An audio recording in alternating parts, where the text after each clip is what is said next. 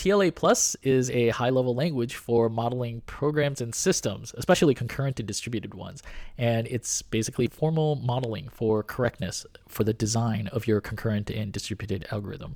There does seem to be a mental barrier where people are like, uh, yeah, that all sounds fine, but I'm just writing a CRUD app. I'm just going to throw up some REST endpoints. Uh, these formal methods and fancy tools, those are for people who are building hardcore stuff, right? But but I think it's I think it's a false dichotomy actually because eventually every CRUD app ends up somehow having all kinds of uh, stuff built in. I mean, I'm thinking like, like sending email.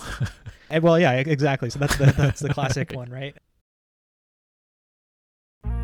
Hi, this is Will. And this is Sri. Welcome to the Technium, where we talk about the edge of technology and what we can build with it. An optimistic look at the road ahead. How's it going, Sri? Pretty good. Pretty good. I've yeah, yeah, I've I've been sort of had a, a busy last couple of weeks, but I'm uh, glad to be back recording. I'm pretty excited for our topic this week, actually. Yeah. Yeah, new background, new new new background, new trees. So uh, hopefully you also got a new drink going on there. Yes, I do. I have this new. It's a little hard to see. Oli Oh. Pop. It is a probiotic sparkling tonic. It's an orange squeeze flavored. Huh, little probiotic anything. I haven't seen probiotic milk yet. That seems like it should be up people's alley. Yeah. I, I, I, I forgot to. I, I was at H Mart today and I forgot to get myself a drink, but uh, I do have some Planet Oat Milk, more oat milk this time, and it's an excellent source of calcium and vitamins A and D. So, hopefully Very it, nice. it's it's much better than. Yeah, I remember you had some like mushroom drink and I nearly gagged when you said. yeah, I think these these uh, set of drinks are much more palatable. Right, and also I noticed that like you don't take nearly as many sips during that particular episode as you do some of the other ones. So yeah, yeah. yes, all's fair. So do you know what we're talking about this week? No, what are we talking about this week? Surprise! So we are going to be talking about TLA Plus. So uh, TLA Plus is a high-level language for modeling programs and systems, especially concurrent and distributed ones, and it's basically formal modeling for correctness for the design of your concurrent and distributed algorithm. And so sometimes phrasing it this way may be scary to programmers because as a whole we're a little, little bit allergic to math. And so said another way it's basically fuzz testing for all the different combinations of the different elements in your protocol to find errors or undefined situations. Do you know much about it or have you heard about tla plus before? I've heard a little bit about it on this on this web forum called Lobsters, where I think people are a big fan of formal methods, but it, it honestly looked a lot like a bunch of advanced math and magic, and uh, I haven't looked into it until uh, researching this podcast. Right, right. Yeah, it's it's something that has been around since 1999. And so in a sense when we talk about edge of technology, sometimes we reach way back, but this is not a retro episode despite the technology being that old because people are still using it today for uh, things that you use every day. And so because it hasn't gotten the wide level adoption and because of its uh, apparent real usefulness, I guess that's why we're trying to highlight the edge of technology. I think it counts Yeah. uh, on this podcast. Interesting. So it is a tool that helps verify the correctness of programs or the systems that we are thinking of writing as programs. Yeah, exactly. And so for a long time, I think the way that we wrote programs was that we would just kind of try things out and we were kind of program as we were thinking because since the waterfall method didn't really work as a methodology for teams, we kind of s- switched over to the way the other side where we s- sketch things out in code. And somebody else, I, I saw this on Casey Muratori's podcast on Handmade Hero once where he was talking about architectural design and the pointed out he pointed out the fact that architecture is a little bit of a misnomer for programmers. It's actually more like urban planning. We don't really draw blueprints as an architect because if you're able to specify all the different details of your program to the point where it's a blueprint and somebody else can kind of follow it, you've effectively just has have code itself, right? Yeah. And uh, so, but TLA plus, I think, is the only exception to that uh, rule. It's not really a rule, I guess. It's it's a fact of life for working programmers, I guess. Mm-hmm. Where TLA Plus is the one place I've seen where you actually write out the specification of your algorithm with its uh, constraints and specifications, and then TLA Plus is able to formally verify that it is correct in all different situations. So typically, we hadn't done the sort of formal verification for our programs because we had mostly single computers with a single thread with no shared mutable state. And uh, with that, you could reason about your programs to the point where they would work. It, it, when you write the program, it's it's has a reasonable performance. But we found that over the last decade or two, that as we've gotten the internet, multi-threaded, multi-core computers, this turned out to be really really hard when you have this sort of stuff. And we've invented all sorts of different language paradigms, different frameworks to try to tamp down that complexity. And we've still found it difficult for our distributed and concurrent systems. And so this is where, in the last, I would say in the last decade or so, various different pockets of people have discovered TLA Plus and said, oh, this is really good because we're messing around with distributed systems all day, every day. And like using this has cut down on the number of bugs that we can catch in design so that they don't go to production. They don't even go to writing code. And so that's made it a hell of a lot easier to kind of find these really subtle bugs that occur with uh, concurrent and distributed programs. Yeah, I mean, I think that the complexity of things that people are, are, are building today, people just stumble into complex distributed systems almost by default. And so yeah. I think that it becomes important now more than ever that we have a way to sort of get a handle on that complexity. And one thing that I thought was really interesting when researching TLA plus and formal verification methods generally is that when we think about how do we build distributed systems as programmers, our tendency is to think about changing the, the programming language that we use. So you mm-hmm. often hear of things like, oh, well, Erlang is really good at handling concurrency. But when we're talking about formal methods and, and uh, TLA plus, these are not actually programming languages. These are specification languages that specify the design of the system that you want to build,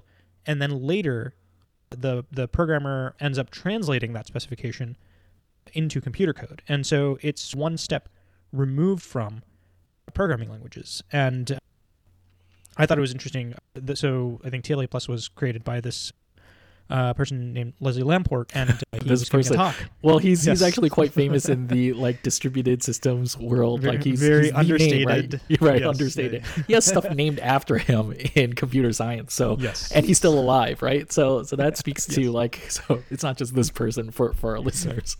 yes, no, he's a, a, a super super influential figure but yeah, so so Leslie Lamport was actually giving a talk at Stanford uh, in which he was introducing the idea of formal methods, and he had a very very interesting way of breaking down or justifying the existence of these things. So when when you're programming, there's three steps according to him. One is deciding what the program should do, and then two, deciding how the program should do it, and then three is implementing those decisions in code. And only the last step, the third step, actually involves writing code to be executed for computers.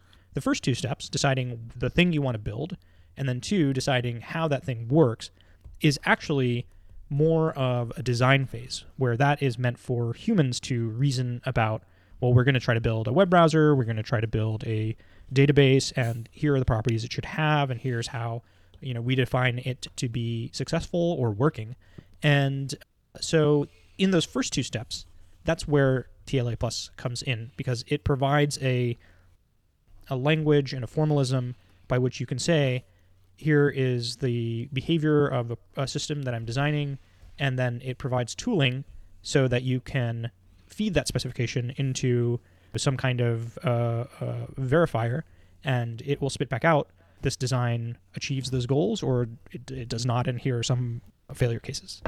Yeah, I, that's a really good point. The the summary that you gave after the the rambling start that I had here.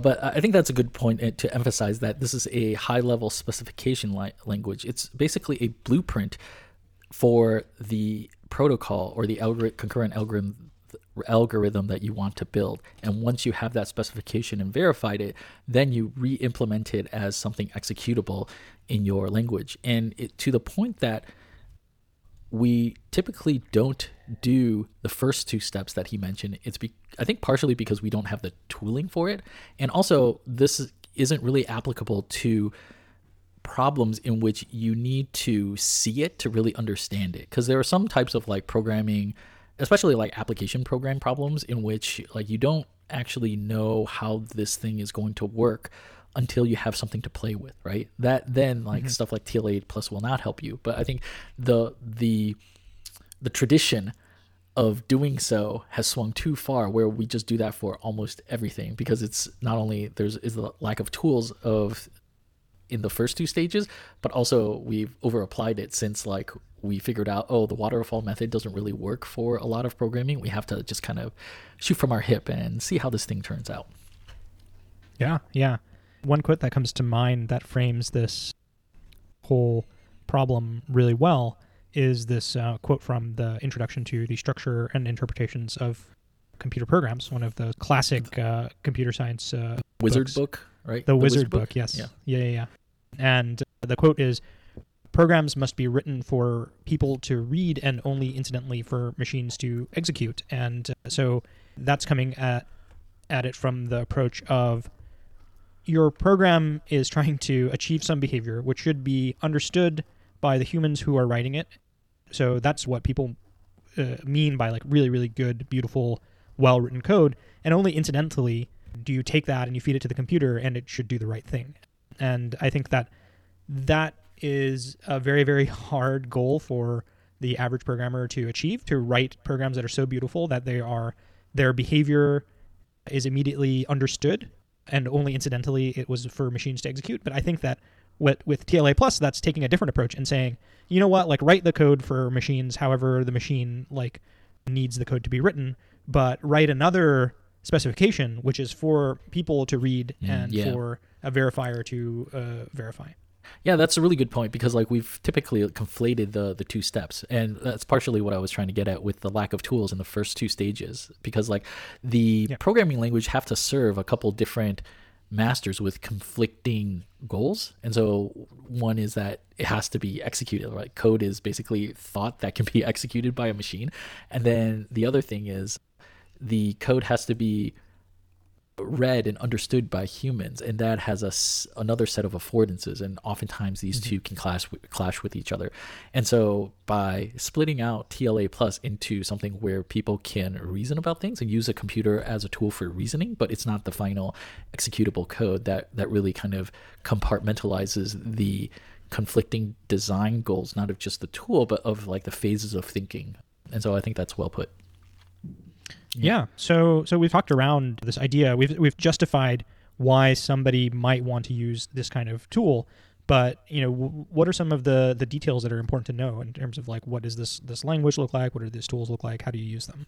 Yeah, and so when people talk about TLA plus, it's they're often talking about something called plus calc, uh, PlusCal, excuse me, and PlusCal is something that is a little bit more familiar to everyday working programmers. It looks like a programming language in which you can specify variables and loops and you know basically write out the algorithm algorithm as you conceive of it. And then what you can do in the toolchain for TLA plus is you transpile PlusCal into TLA plus. And TLA plus on its own looks like formal logic, or it, it looks like logic programming effectively, where you specify a declaration of all the different types of events, the states, and the constraints on those events and states. And then when you run that TLA plus specification onto a, a running model, then it could basically fuzz test all the different combination of your algorithm and protocol and try to find instances in which the constraints were violated. And so, for example, in uh, concurrent and uh, distributed algorithms such as Paxos and Raft, those are algorithms in which you try to get consensus between a whole bunch of nodes that are on a network. And I've never actually studied it, but I've heard that Paxos is quite complicated. And for a long time, people have actually had wrong implementations running in production. And you don't notice because a lot of times these concurrent and distributed algorithms have bugs that are really subtle. The bugs arise from a low probability sequence of 30 some odd events that have to have happen in that particular sequence in order for it to occur. And so that's one of the reasons why debugging these things is so hard because it's unless you've captured those that sequence, then it's really hard to reproduce. And so TLA plus lets you is able to ferret out these weird circumstances that you wouldn't have fig- found otherwise other than just sit around for a long time. But the thing is, you can't just let them go either, right? Because as we build these systems to be bigger and bigger, like as Google can well tell you, when you have low probability events on a large number of machines with so many uh, people using it, they're going to happen more often than you think that they normally would. And yep. they become like these weird ghost Heisenbugs that are really hard to produce. And so that's why TLA Plus as a design tool is really helpful in capturing these things at the design phase where they're less expensive and you can be sure that uh, you kind of got it right because it's a formal specification and you don't you don't have to wait until it's in production you have to trace this stuff and record like and sift through tons and tons of data for it yeah when i was watching some of the talks about tla plus it it actually seemed a little bit familiar because if you are doing test driven development, let's say, yeah, a, a, lot of the time what you do is that you start out writing a test suite, and in that test suite, you tend to think about covering all the different edge cases and all this combinations of states that you could feed into your into your program and let's be honest, nobody does all of them either. We just pick kind yeah. of a couple happy states and then a couple of bad ones and then call it good because like those are the ones that we could happen to think of. And if we run yep. across other ones, maybe we'll add it in. But yeah, right. Yeah, exactly. So that's what it's, you're it's talking like, about, right? Yeah, exactly. It's like it's re- it's very very insufficient, but like that's sort of what we're trying to do. And actually, that's the optimistic case of people doing test-driven development, where they write the test suite first. Yeah. More often than not, what happens is you write the implementation first, and then you think of all the tests afterwards, which obviously biases your because once you know the implementation, it biases the set of of tests that you you think of. But at any rate, it seems like TLA Plus is similar to that in, in that you don't actually write all the the test cases. What you do instead is to specify at a high level here are the set of states that let's say one of the processes or, or one set of entities in the system can take on. Here's a set of another states and another set of entities that in the system can take on. You specify how these two things interact in the process model, and then you, like you said, you you feed it into the the checker, and it basically does something like fuzzing, where it, it actually just explodes all those states and all the possible paths and interactions that they can have, and exhaustively checks them and and says, okay, you have you know you've covered uh, all of the all of the states that your program can fall into or you didn't specify like your program can fall into this state for which you have not defined any behavior or you can actually add some assertions about the the state of the world that you want to be always true some invariants yeah. and then the checker will also say like for all the states and all the paths through your program do those invariants hold or are there any failure cases where you break those invariants and it'll actually present to you the sequence of, of states that break that invariant. And and what was really interesting is that in a lot of real world systems that people were using TLA plus for, they they wrote a specification which seemed reasonable and like you know seemed like it would work, and the checker actually found a bug which required a intricate dance of 17 steps, 30 steps in which you have like two concurrent processes sending multiple commands simultaneously yeah. or whatever it, before it would trigger the, the the failure case. And so that's something that no unit test writer would ever think of doing. Yeah, exactly. It's uh, I think it's best to think of TLA plus as just one more tool in your tool chest to help verify the correctness of your program, especially when it counts and especially when the bugs can be subtle outside of just unit tests and integration tests. And so I didn't really dig into the deep, deep guts of TLA Plus to be able to tell you and our audience exactly how it works. And I don't think you did either. But my understanding is that the main idea for TLA Plus for its users to get is that it models the entire system with one global state. And that's how it's able to find all the different combinations. So like normally we don't do that. Programmers are familiar with like a finite state machine where we usually model like a component or like some aspect of our software with a finite number of states. But TLA plus it uses a state machine that is not finite. It could have infinite number of states. And not only that, it models the entire system with it as a state machine. So then given the types of states and the different events and messages that could go on between the different nodes like it it's able to model that entire state and then based on what can happen then it checks it against these constraints by taking into account all different kinds of combinations of of of what could happen people are using TLA Plus in a lot of industrial uses, and you can find this on TLA Plus's website pretty easily, which we'll link to in the show notes. But presumably, they put it there because you need testimonials from people to convince p- programmers that formal methods have a place in, in your tool chest. And what better way than to get the big companies of the day to say, hey, we use this. And if we're successful and we use this, then maybe you can too. So, but to be fair, uh, one of the companies that use it is Amazon for their Amazon Web Services, AWS. And they famously wrote a paper about it, and they iterated and reiterated that for them, TLA Plus was used to find bugs in the system designs that could not be found through any other technique that they know of. And two, it's surprisingly feasible and it gives a good return on investments because, uh, especially with PlusCal, in which you can write in an imperative style programming language for this, like it didn't take a lot of study to be proficient at it, and you get a return on investment pretty quickly. And so we'll link it in the show notes, but to uh, read a quote the only one I'll do this episode is that TLA Plus is the most valuable thing I've learned in my professional career. It has changed how I work by giving me an immensely powerful tool to find subtle flaws in system designs. It's changed how I think by giving me a framework for constructing new kinds of mental models by pr- revealing the precise relationship between correctness properties and system designs, and by allowing me to move from plausible prose to precise statements much earlier in the software development process. And yeah, I mean that's that's pretty glowing review for TLA Plus. And you can find this sort of stuff for people that work on cloud computing sort of things from like Microsoft Azure to people working at Dropbox. And so that that's pretty uh, par for course. Have, have you seen other testimonials mm like this?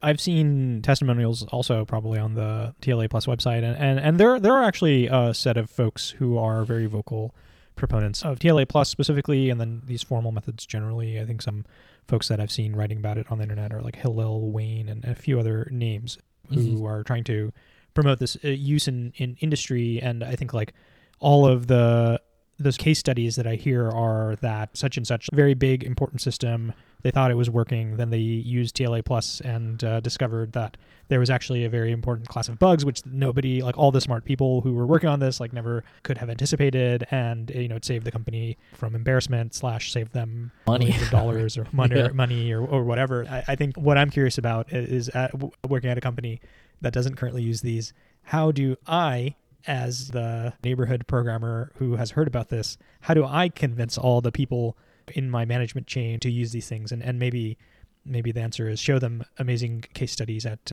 at all these other fancy companies. Yeah, I think that helps. And I think in one of the Amazon papers, they said that they tried to present it as what it was initially and called it like a formal verification and other programmers immediately shut that down. They're like i don't want to do anything with math.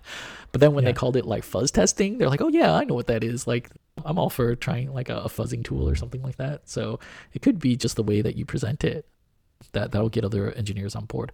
But I, I think mainly if you're tasked with designing something uh, like a concurrent or distributed system or a protocol between different computers then you could take you know nights and weekends or a couple days to learn TLA plus. And according to the different testimonials it didn't take too many people to get up and running with it.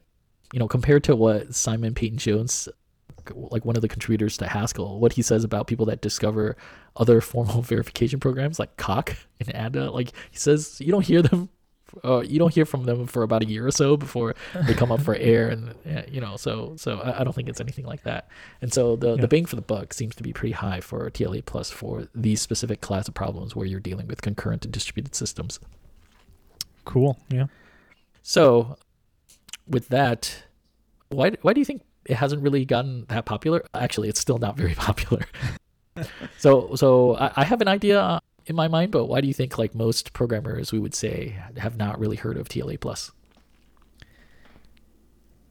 It's a good question. I think that the idea of a separate design phase that is independent of the implementation phase is actually I would say still not widely acknowledged or practiced idea. I have for the past couple of years been working at a at a very large engineering driven company and the one thing that I have learned is is the idea of of writing engineering design docs for any project before I uh, embark on it. And so but that that practice seems almost unique to the company I work at and a few other peer companies that are large and engineering driven.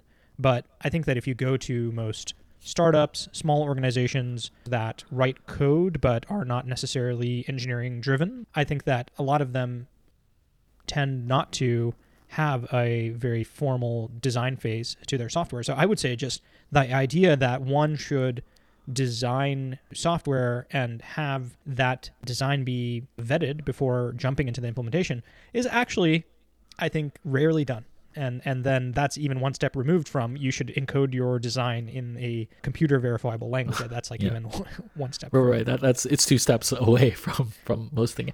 Yeah, I, yeah. I think I think to that most programmers today use code writing code to think, and like I said earlier in this uh, episode, that formal specifications work for a specific class of problems because if the thing that you're trying to discover is whether this is something that users actually want to use, then that's not something that you know you you want to use TLA plus for. That that that doesn't make any sense. And so the only way to kind of figure that out is to bang something out and try it out yourself, or like try it out on other people. And so, but I think we've taken that philosophy that I, guess agile a, a, little bit too far into everything mm-hmm. where mm-hmm. it doesn't belong. And I think one place where it doesn't really belong is in designing concurrent and distributed algorithms. But I think for a lot of people, if you're not aware of the existence of TLA Plus and all you have are unit tests, integration tests, and like monitoring and production, then I guess that's what you're going to go with, right? So, um, yeah, yeah, yeah, exactly. Actually, yeah, I'm curious because I think you've you've uh, you know worked at a, a, very different set of companies uh, than I have tend to be, I think, a little bit smaller and, and yeah. scrappier. Mm-hmm. What's mm-hmm. been your experience with how rigorously are people thinking about their designs of their architecture before jumping into it? Yeah, I mean, it's no surprise, but maybe it's a surprise to people that are consumers of internet uh, products. It's basically not none at all. A lot of times you just kind of bang it out and hope that it works. And if users run across a bug, usually it's not catastrophic because we're not we're not making things that uh, affect people's health or daily like uh, their their lives. It's not like a life or death situation. So it basically gets handled in some order of prioritization. But I think where mm. these problems manifest themselves is that for the programmers, they find their systems get to be more and more complex and they can't exactly put their finger on why.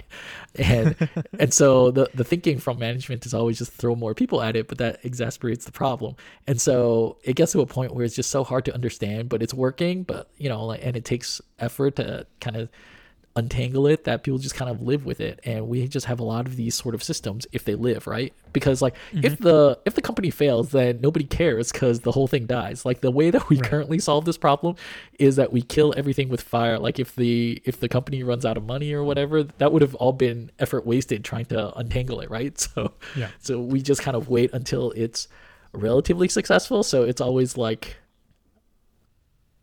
a larger company programmer's problem to deal with that sort of thing for like some sort of future programmers. And so that that's kind of the the state of our industry right now. But I think also yeah. like like the I would say for TLA plus we didn't really have a lot of concurrent pro- programs or distributed systems such as like the web and stuff until the last 20 years. And so I don't think, and we didn't have cloud computing until the since what 2008, and so Mm-hmm. I think most. I also think most programmers don't have to deal with this stuff because we try to abstract it away from most programmers. Because like the way that a lot of programmers deal with concurrent writes is to use a database, and we leave it for database programmers to figure out how to do this stuff, right? and and I think finally a lot of programmers are allergic to math, surprisingly. Um, like Hmm. I think math also doesn't help its cause by calling uh, different th- by by using weird names like monads and Well, to, to be fair, example, to be right. fair, math came first. right to be fair math came first right but I, I think the leap from academia to industry is still a pretty wide gulf and it takes a certain specialized person to be able to straddle the two and we don't have a lot of those and so the that's part of the reason why the adoption is so slow so slowly but surely it'll get there but it takes on the order of a couple decades i think Yeah, yeah. I mean, there are a lot of thoughts that, that came up when you when you were describing that, and, one of the, you the things. rambling yes yes so so yeah i'm curious like what sort of uh, thoughts came up as a result of my rambling Well, well. So when we were doing the Smalltalk episode, I was romanticizing slash lamenting the fact that we don't see a lot of grand visions and grand plans for the future of computing, Mm, where people like lay out this beautiful roadmap, right? The way that they did at at at PARC with small Right. talk, and I think we went into this idealism versus pragmatism Mhm. And the economics of, of building software, where I think you made a very, very similar statement, which is that, well, that's all well and good, but there's no point in doing it unless you know that what you're building is going to work, right? So like the so we've we've gotten into this culture of build something, put it out there, validate it, and you know 99 percent of the time it's just going to fail anyway. So Right. who cares? Like why verify? And so even applied to problems that shouldn't be done that way, we we applied it across the board. Because if Yeah. the future is unknowable, which is not necessarily the case, but if the future is unknowable, the only way that we can figure out how to get to there is to shoot first and then aim later. Yes, yes. Shoot first and aim later. I remember you using that phrase. I think that's a really, really great way to to capture. I think the way the way things are done. Yeah, and so I think that it's interesting because I think when you think of the the class of programs that are written, we do have this distinction or del- delineation between programs that matter or, or are like hardcore foundational things mm-hmm. like operating systems, database systems, Yeah. Distributed systems, and then you have the so-called CRUD apps that the universe of things that people actually touch Yeah. Yeah, exactly. And it, it, there does seem to be a mental barrier where people are like, uh, yeah, that all sounds fine, but I'm just writing a CRUD app. Like, I'm just going to throw up some REST endpoints and it's going to like do some random shit. Uh, These formal methods and fancy tools, those are for people who are building hardcore stuff, right? Like, I'm Mm. I'm not building that. But but I think it's I think it's a false dichotomy actually because eventually every CRUD app ends up somehow having all kinds of, of uh, stuff built in. I mean, I'm thinking like, like sending email. yeah, yeah, eh, well, yeah, exactly. So that's the that's the classic classic Right. one, right? I forget which which law that is. But yeah, everything ends up sending email. Increasingly, since the the days of Uber and Airbnb, every app built around that time ended up becoming a marketplace that where you have to settle payments right Yeah. between between parties. And then now we're in this world of Web three as well, where payments are baked in and you are are dealing with even other different kinds of transactions. And so I think people tend to underestimate if what they're building is, is successful, they tend to underestimate the eventual complexity of what they will have to grapple with, right? Yeah, Yeah, actually, it's- you mentioned this in an earlier episode, also in which the it's like a, a sudden how did you put it like a sudden state transition or like the complexity just ramps up quicker than anybody expects when when you're not careful Yeah, yeah, exactly. It sneaks up on on on you. At some point, you end up building something that works, and then you're just sort of not not ready because you're still in, in the mode of like scrappiness. right and so so i guess I, i'm emphasizing this point over and over again because it's it's like i i think a lot of the programming paradigms and lu- rule tools that we have come from an era in which we had a single computer with a single thread that wasn't connected to any other computer. And as we have uh, computers that are connected with shared mutable state, like we've taken that tradition with us and we haven't really rethought how to deal with it without those old ways of programming computers. And so we try to patch it up with all sorts of stuff to to make it work. And I think the pattern that I'm seeing is that we're slowly figuring out that maybe this is not a good idea. Like we need something new. And so Yep. like a lot of working programmers don't have that foundational answer to, uh, ready on hand and we have to end up inventing it. But because the problem is subtle we always invent things that are that kind of buckle or break once we kind of put a lot of stuff on it. And it's through massive effort of a whole bunch of people to get these things like standing and keep standing. I mean how many people are employed at twitter couple Yeah, a thousand lot. right yeah. right and so sometimes people are like what like it's What are just all those like people a, doing, right? yeah, what are all those people doing? Well, right, right. Uh, But it's these things are huge systems with a lot of complexity involved, and I I don't I think it's nothing as easy as a job that like nothing is as easy as a job that you don't have. I guess is is one way to put it, and, Yeah. and so or a job that you don't understand. But yeah, I mean like. I, I- guess what I'm trying to get at is like we I don't exactly fault programmers either. And so, one, it's that a lot of times what you're trying to do initially is a to solve a type of problem that TLA Plus won't be able to help you with, right?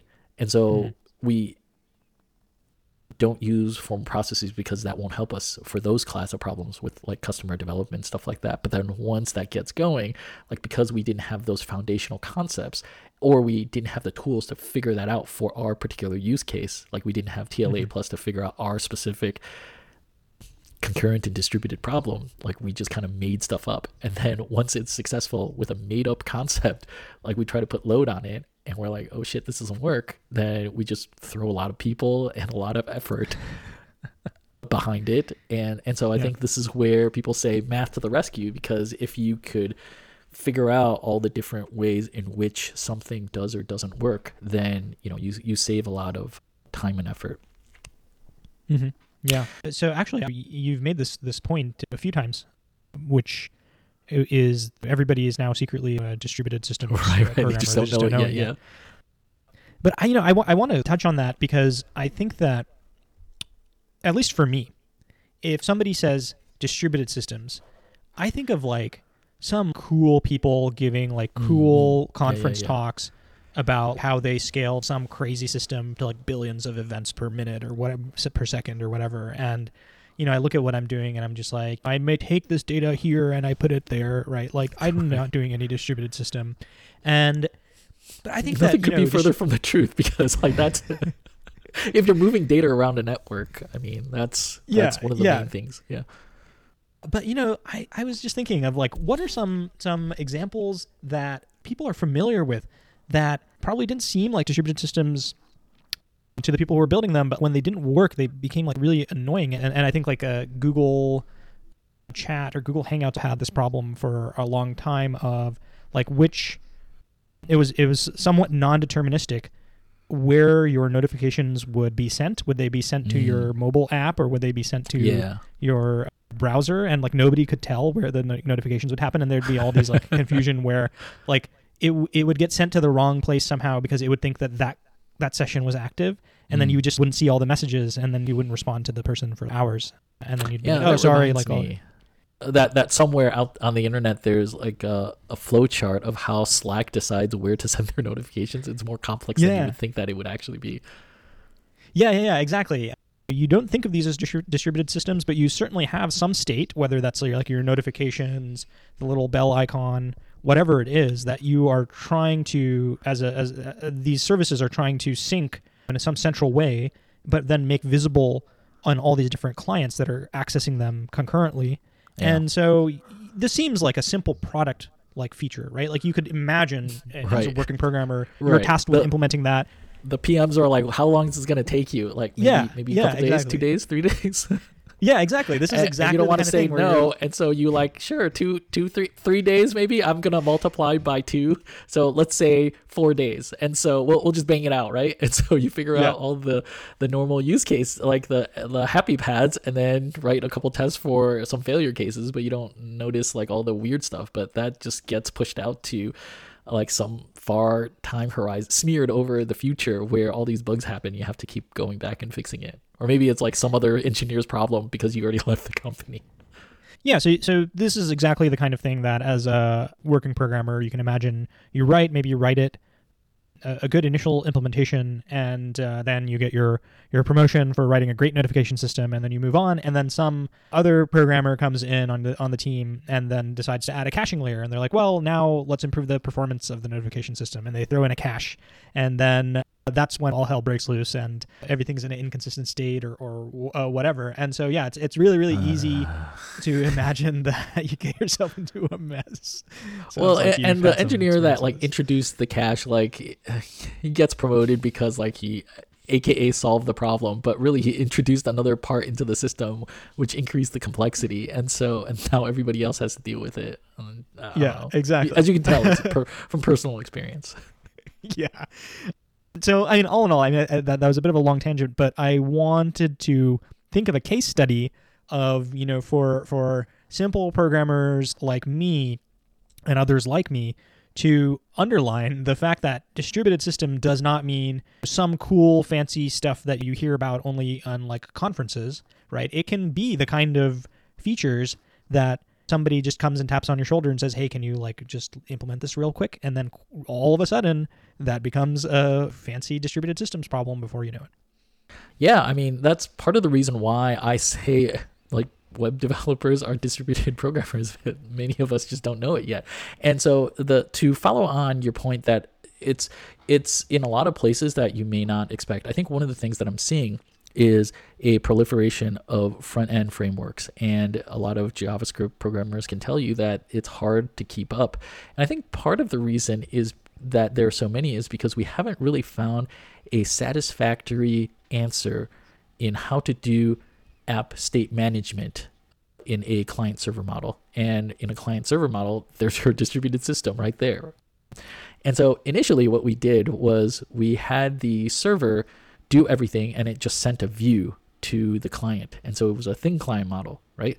But then mm. we had some downsides of that. We didn't want the page to refresh on every action. And for certain types of applications, you just didn't want the user to have that kind of latency on every action. So then we figured out how to do the single page apps for that type of thing. And because one person made a lot of money doing it and it came from a big money, people said, "Oh, this is the the hot new thing that I need to learn to a be hireable and b to solve every problem under the sun." Then we kind of moved to kind of a thick client thing model.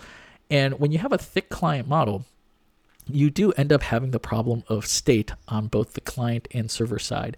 And then the problem is how do you sync the state between the server and the client?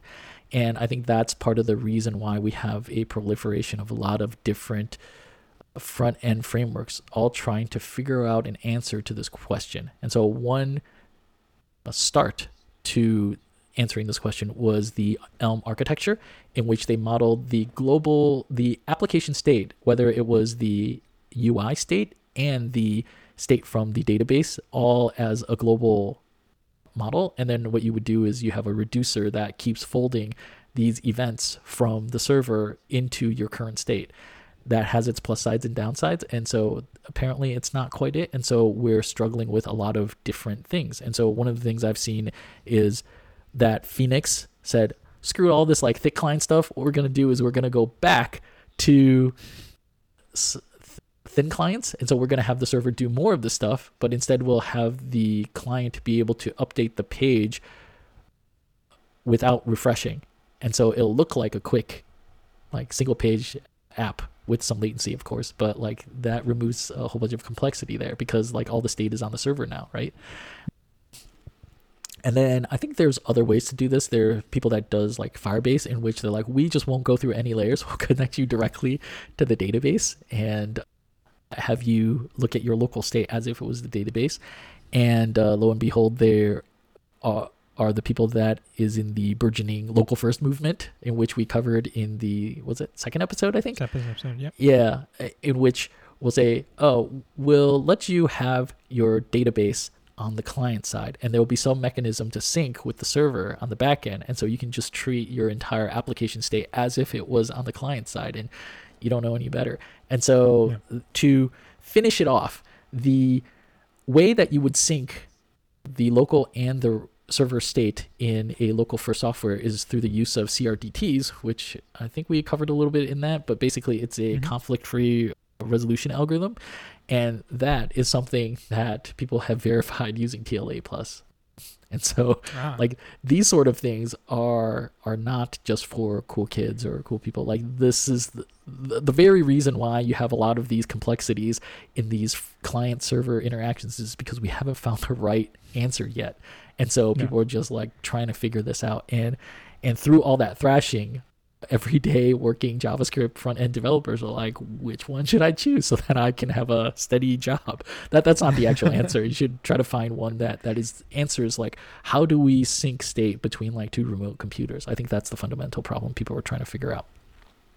Yeah, I, I think so, and I think people have settled down a, a, little, but there was a there was a time when people were just like jumping around frantically between all these different front end frameworks because well, they so held the, we, the promise we've settled down in terms of how to manage state with the the DOM state because definitely I think you're yeah. referring to the fact that React came on the scene and seemed to have dominated, and so now most front end frameworks do some sort of like like sh- like the the shadow DOM or something like that, and to mm-hmm. be able mm-hmm. to declare components as a pure function of state. And so we figured out how to manage state on the client side between the client application code and the underlying browser state, but we haven't really figured out uh, what to do on the other end of things where we're interacting with the server and database.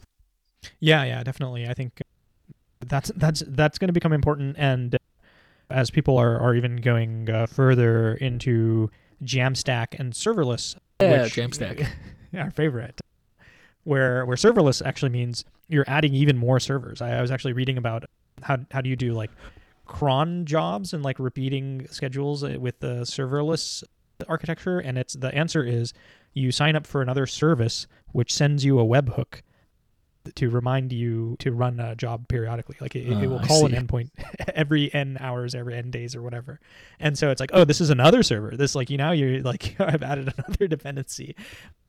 A yeah, distributed I mean, dependency at that, right? And so, if anything, yeah. Jamstack developers, I mean, if you have a whole bunch of serverless components that are talking to each other, not and not just to your application. I mean, this. Eh, I mean, people try to hide distributed stuff from you, but it's a leaky thing. We haven't found a great abstraction for everything, so something's going to leak through.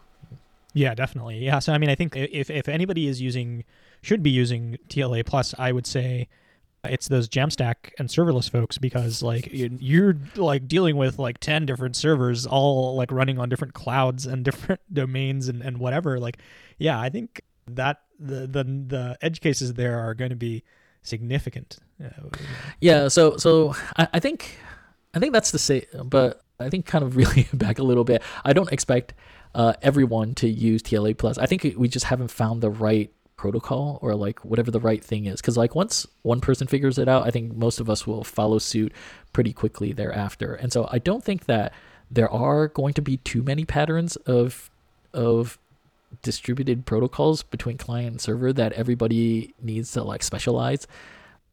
But but like so far none of us are doing it. So as long as like some yeah. people start like maybe somebody will come up with something then then like given that works pretty well for the use cases it was meant for then the rest of us in that use case don't have to use TLA plus anymore. We just follow that model. Mm, so you think it's going to become more like kind of don't you know what did they say? Like don't roll your own crypto. No, I think it's no, I think it's going to be more like monads, in which like before monads, well, before monads, like Haskellers were like, we just can't do side effects, and it's embarrassing. but what can we mm. do? No, I think it's going to be more like monads, in which people figured out that this math construct has applications to dealing with side effects, and then everybody using that. Like nobody has to rederive monads anymore. If like they have to learn what it is, but once they figure out what it is, they they can use it in their specific problems. So I think it's probably going to be mm. more like that. I see. I see. So it's like people are going to use formal verification to identify a pattern, uh, an architectural so. pattern, which then people are just going to use. Uh, Yeah. I, I think so. Yeah, and so by like I said before, like none of us are doing that right now. We're just taking stabs in the dark. So by Yeah. by like our intuitive feel, I think. Yeah. Yeah, interesting. Okay, that's fair enough.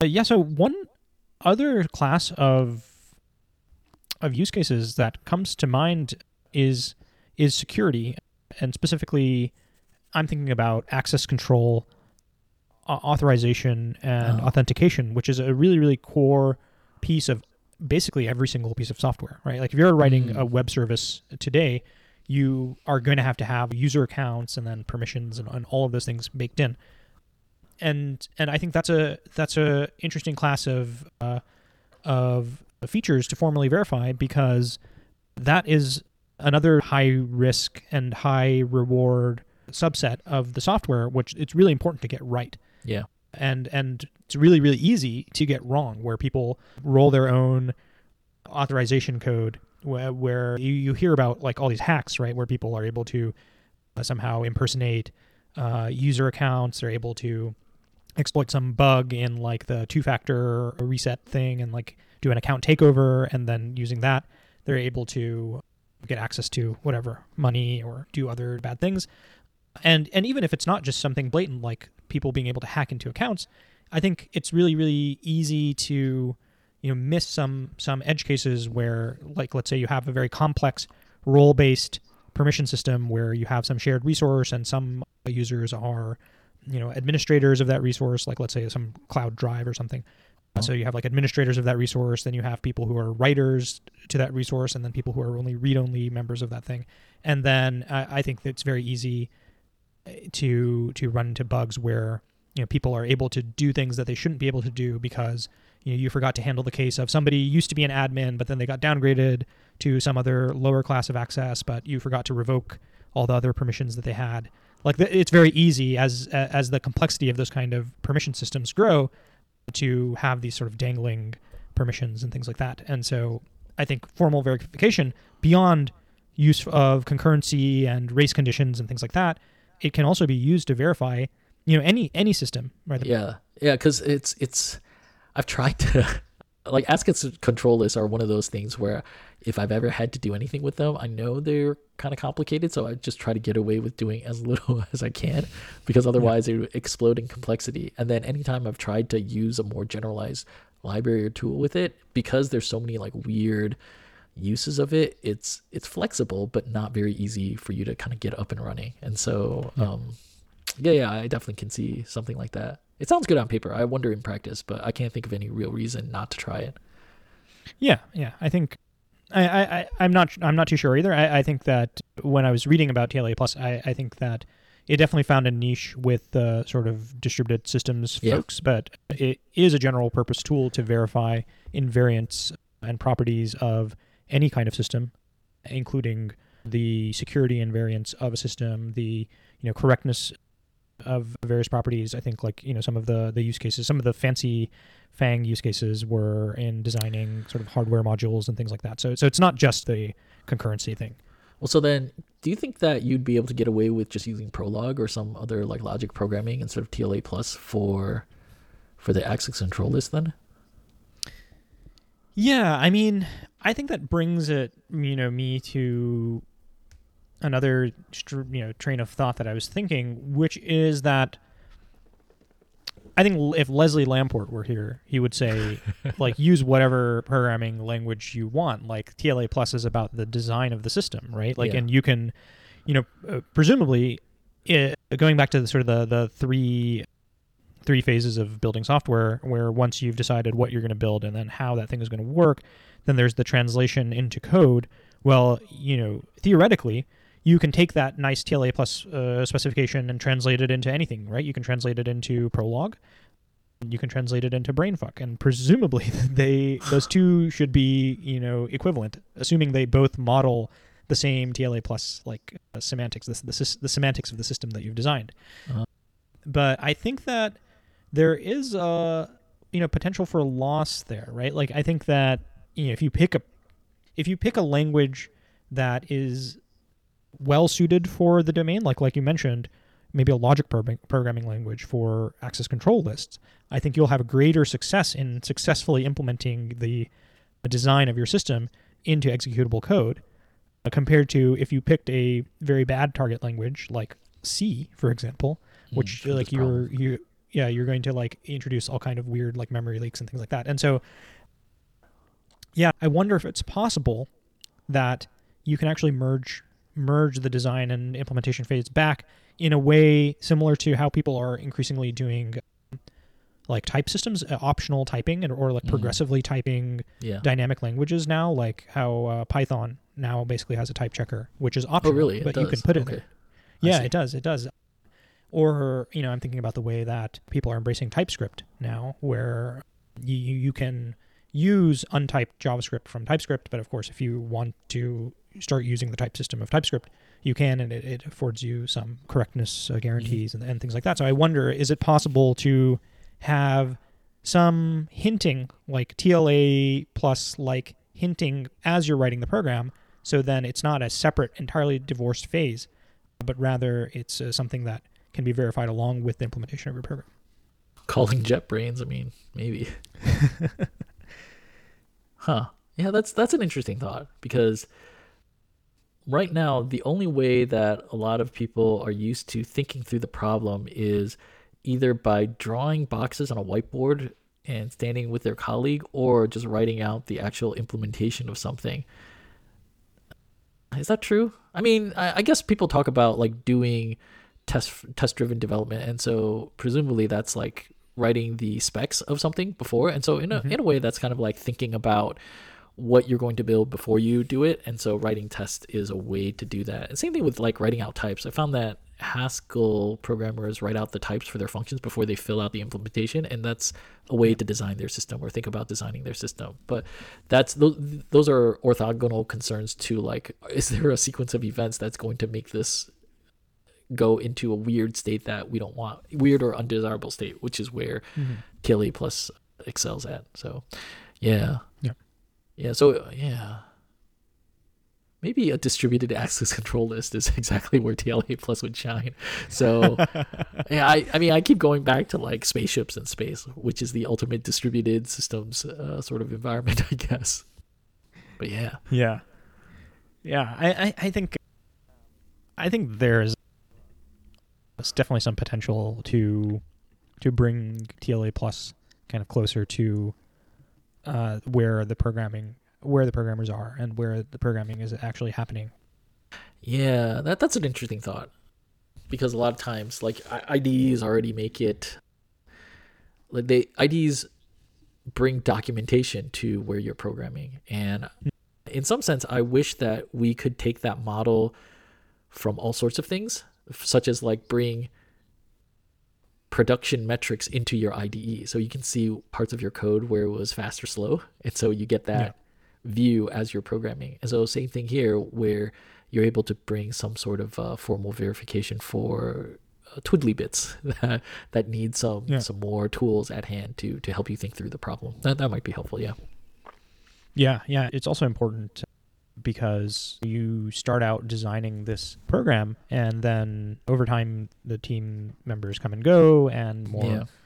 more features get added and, and whatnot and so a lot of the early design decisions what are we building for what are the properties yeah. of the system that we must maintain get yeah. forgotten or like they're written in some like old document that nobody reads eh, nobody reads and it's it's it's basically all of this knowledge or all of this design is happening out of band away from the code base, right? And so that yeah. makes it really, really easy to diverge. And, and I think it's really interesting.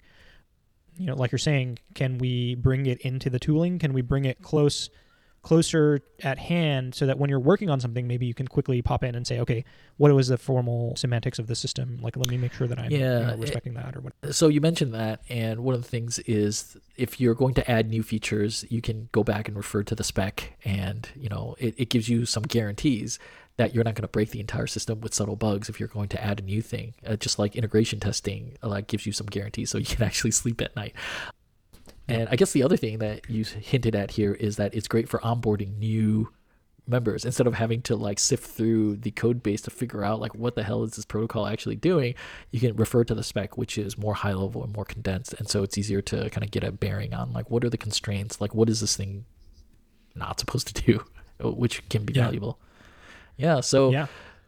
so yeah i mean I, I think we've covered a surprising amount of ground here given like the two of us don't really use tla plus like unlike some of the other stuff where we've had like years of knowledge and deep deep experience with it like here i think it's it's something that we both kind of researched and had to kind of try out on our own i'm surprised that we had so much to say about it but i think that tla plus is a is the, the use case of TLA plus is indicative of something that bites both of our asses all the time in day-to-day work in which like there's a certain complexity of problem that rears its ugly head because we don't have good tooling for a particular class of problems. And so i, I think that's that's where the resonance is coming from for for both of us.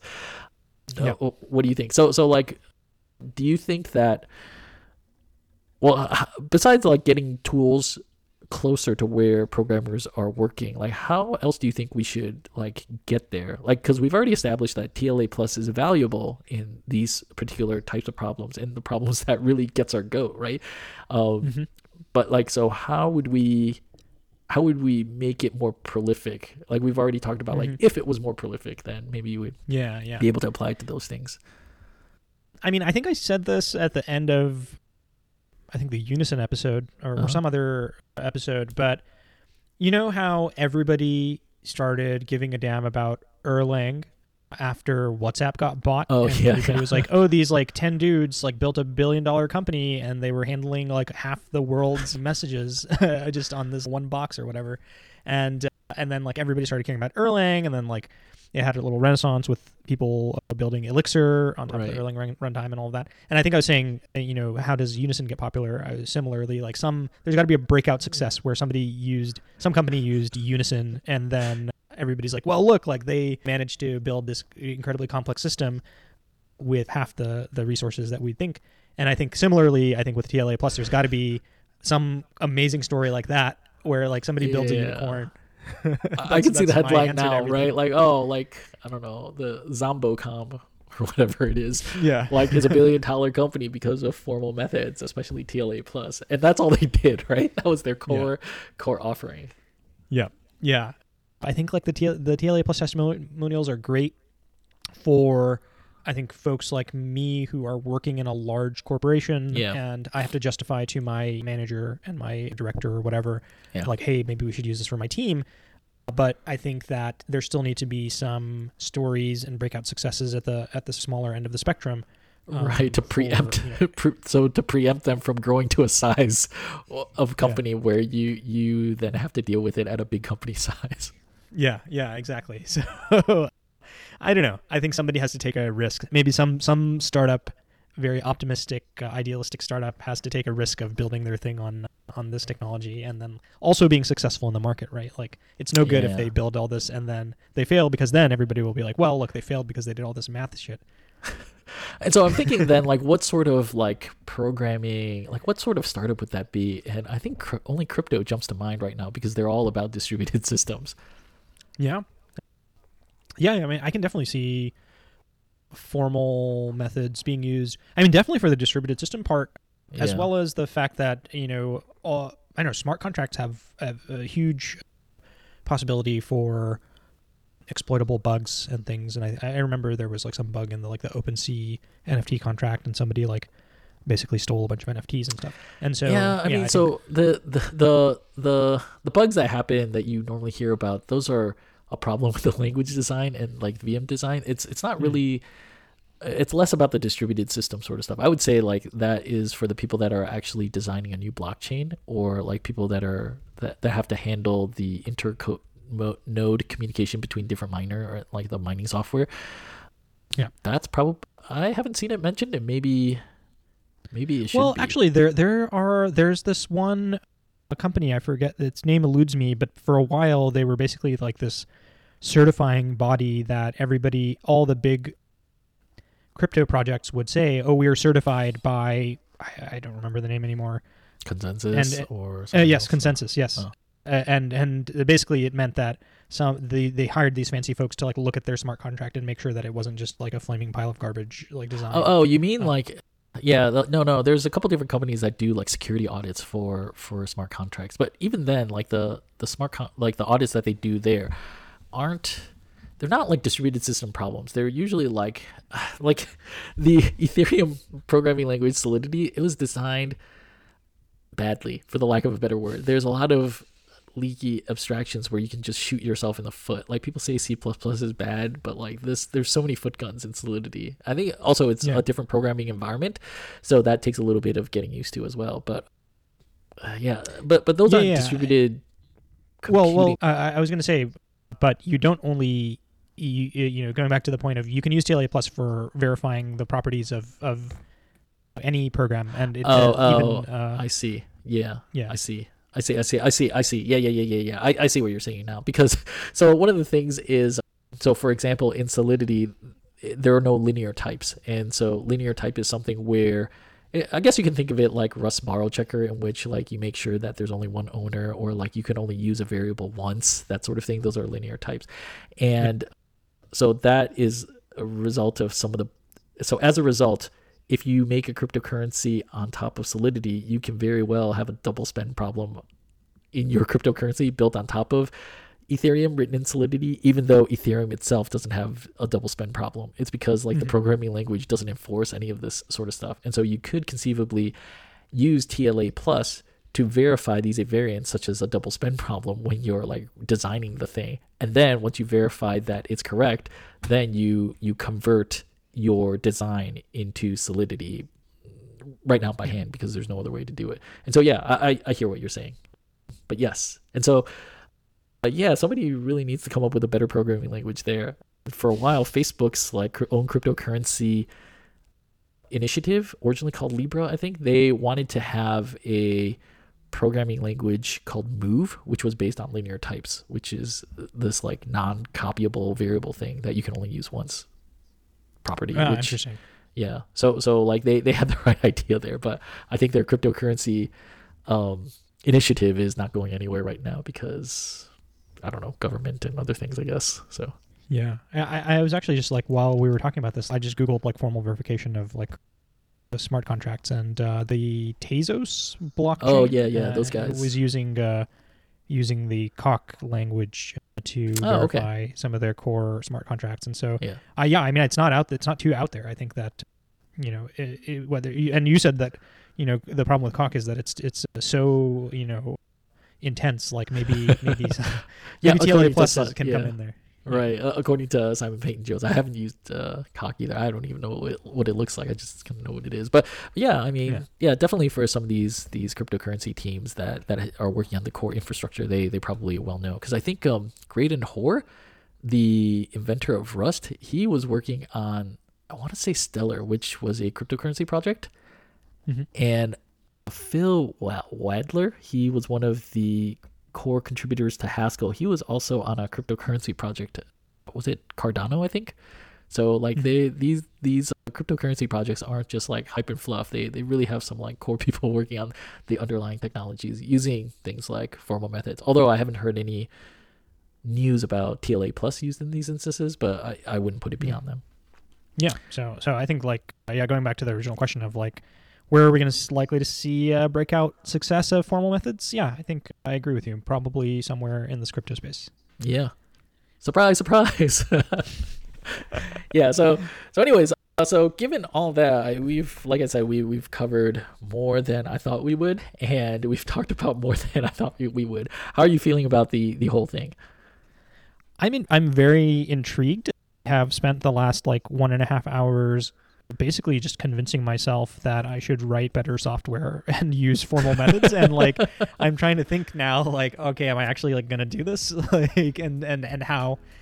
And so I am definitely intrigued. It seems like something that is close to home to to me and it also sounds like close to home to you as well.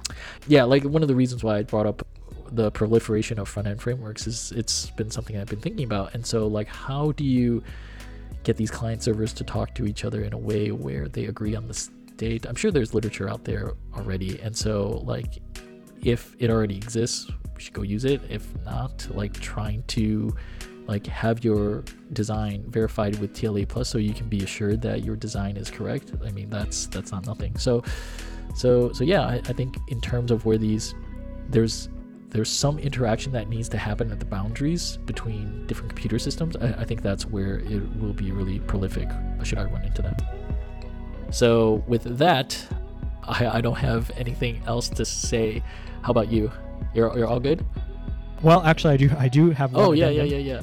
My apologies to some guy, Leslie Lamport. He is. he was the winner of the 2013 Turing Award. so I definitely, definitely undersold him, and my deep, sincere apologies to him. yeah, no worries. I mean, it's impossible to know everyone and everything. Like as much, like uh, as much as topics that we cover here, like I would say you and I seem to have a a, a breadth. Like there's no way for us to know everyone and everything. So no, no worries. I'm, I'm sure he's not losing any sleep over it. So, but yeah, all's yeah. good. So like for those of you that are listening and subscribing, and please like, comment, subscribe, leave good comments, insightful comments for, for us so that we don't spend all our time being sad. And uh, we'll have more episodes with the Edge of Technology on he, the Technium next week. So hit us up with more drink suggestions also. And so this is Wil. And this is Sri and signing off. And we will see you next week. See you later. Bye bye.